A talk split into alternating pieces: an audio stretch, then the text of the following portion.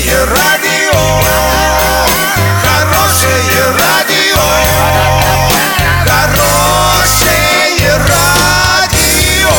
Радио Шансон.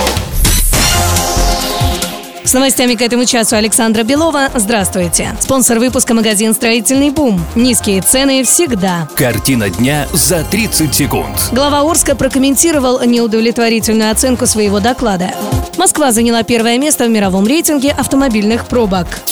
Подробнее обо всем. Подробнее обо всем. Глава Орска Андрей Одинцов прокомментировал предварительную неудовлетворительную оценку, которую поставили его отчету депутаты во время заседания фракции «Единая Россия». По словам Андрея Викторовича, скорее всего, эта партия отличается самокритикой. То есть сработали вместе и посчитали, что работа неудовлетворительная. А так как он тоже ее член, исправлять работу они будут вместе. Москва заняла первое место в мировом рейтинге автомобильных пробок. Однако местные власти усомнились в этом. По данным проведенного мониторинга, москвичи ежегодно проводят в пробках около 210 часов. В пятерку лидеров также вошли Стамбул, Мехико, Богота и Сан-Паулу.